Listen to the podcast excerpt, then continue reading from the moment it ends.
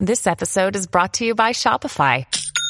Forget the frustration of picking commerce platforms when you switch your business to Shopify, the global commerce platform that supercharges your selling wherever you sell. With Shopify, you'll harness the same intuitive features, trusted apps, and powerful analytics used by the world's leading brands. Sign up today for your $1 per month trial period at shopify.com slash tech, all lowercase. That's shopify.com slash tech. The top five at five. President Biden is taking heat from conservatives over his announcement of a draconian disinformation bureau to police social media in the aftermath of Elon Musk's deal to buy Twitter, promising free speech. The first set of alleged war crime charges against members of the Russian military have been announced following mass killings and torture of Ukrainian citizens in Bucha. Revelations in a new book that Democratic Senator Joe Manchin of West Virginia, often at odds with the Biden administration, told a colleague he'd be willing to go independent and caucus with Republicans. The U.S. economy shrank 1.4% in the first quarter under the Biden administration, largely blamed on the widening trade deficit.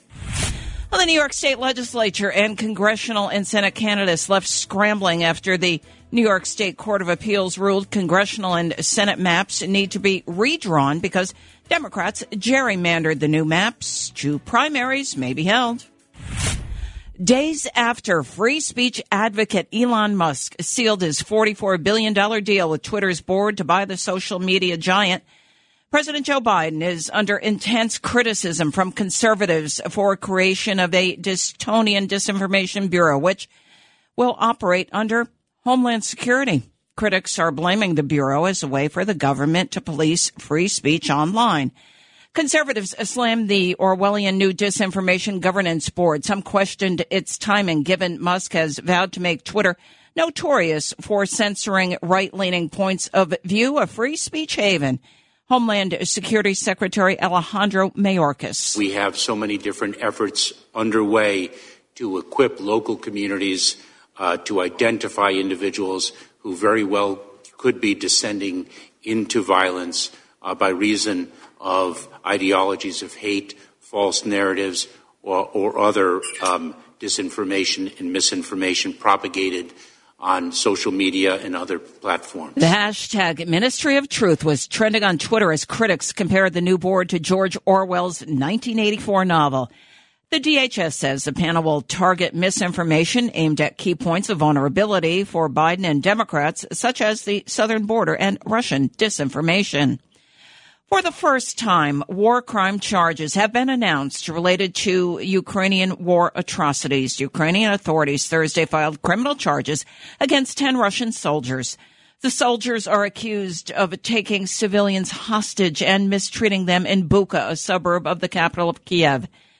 10 charges are now commissioned, uh, 10 uh, charge, these charges are against 10 non-commissioned officers and privates from Russia's 64th Rifle Brigade. President Joe Biden has called Putin a war criminal for the attack on Bucha. Here he is back in March. We saw what happened in Bucha. This warrants him, he is a war criminal. But we have to gather the information.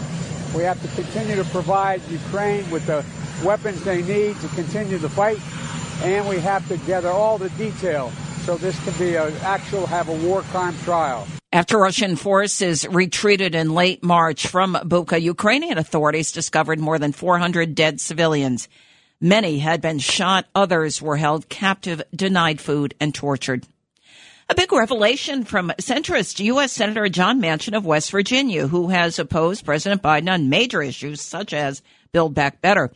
A new book by New York Times reporters Jonathan Martin and Alex Burns revealed Manchin told Senator John Thune of South Dakota he would switch his party to independent and caucus with Republicans if Thune was named leader of the Senate GOP. Here's what House Press Secretary Jen Psaki back in December when a reporter asked about the possibility of him switching. I know Senator Manchin has been asked about this himself and has spoken for himself, as I assume he will continue to do. Uh, I would just note that the president considers him a friend. He believes they share values about a range of uh, things personally, but also uh, about uh, why they're in public service, uh, which is to make life easier for working people across the country. In the book, This Will Not Pass, a copy of which was obtained by The Hill, Thune reportedly pitched the idea to Manchin on the idea of not formally joining the GOP, rather becoming an independent and caucusing with Republicans. The U.S. Commerce Department reported a 1.4% decline in the U.S. gross domestic product for the first quarter of this year, largely blamed on the widening trade deficit. It's the weakest showing since the start of the viral pandemic in the spring of 2020. It's in sharp contrast to a 6.9% annual growth rate in the fourth quarter of 2021. Supply disruptions are weighing on output. However, underlying strength in consumer and business spending suggests growth will resume. President Joe Biden, however, is optimistic about the economy. Here's the deal. We're also had last quarter consumer spending and business investment and residential investment increased at significant rates, both for leisure as well as hard products. Number one. Number two, the, we are unemployment is the lowest rate since 1970. The drop stems from imports surging, exports falling, and a inventory investment by businesses compared with the rapid buildup in the fourth quarter. Fallout from the New York State Appeals Court, four to three decision finding Democrats gerrymandered congressional and Senate maps to benefit the Democratic Party at the polls. A court appointed master is redrawing the maps. The process of gathering signatures for congressional and Senate candidates to get on the ballot will start up again.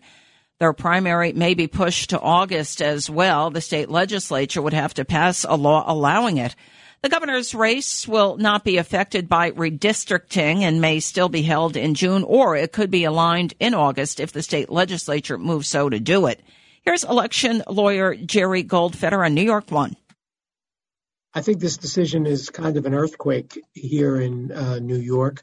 Uh, we'll go forward with the statewide primary. We'll go forward with the judicial races, the county races, the political party position races, uh, probably even the assembly, because they're not involved. The clock is ticking for Albany lawmakers. They have five weeks left in their legislative session to set the new primary and the new rules governing how one qualifies to run in it. It's the WABC Early News on 77 WABC.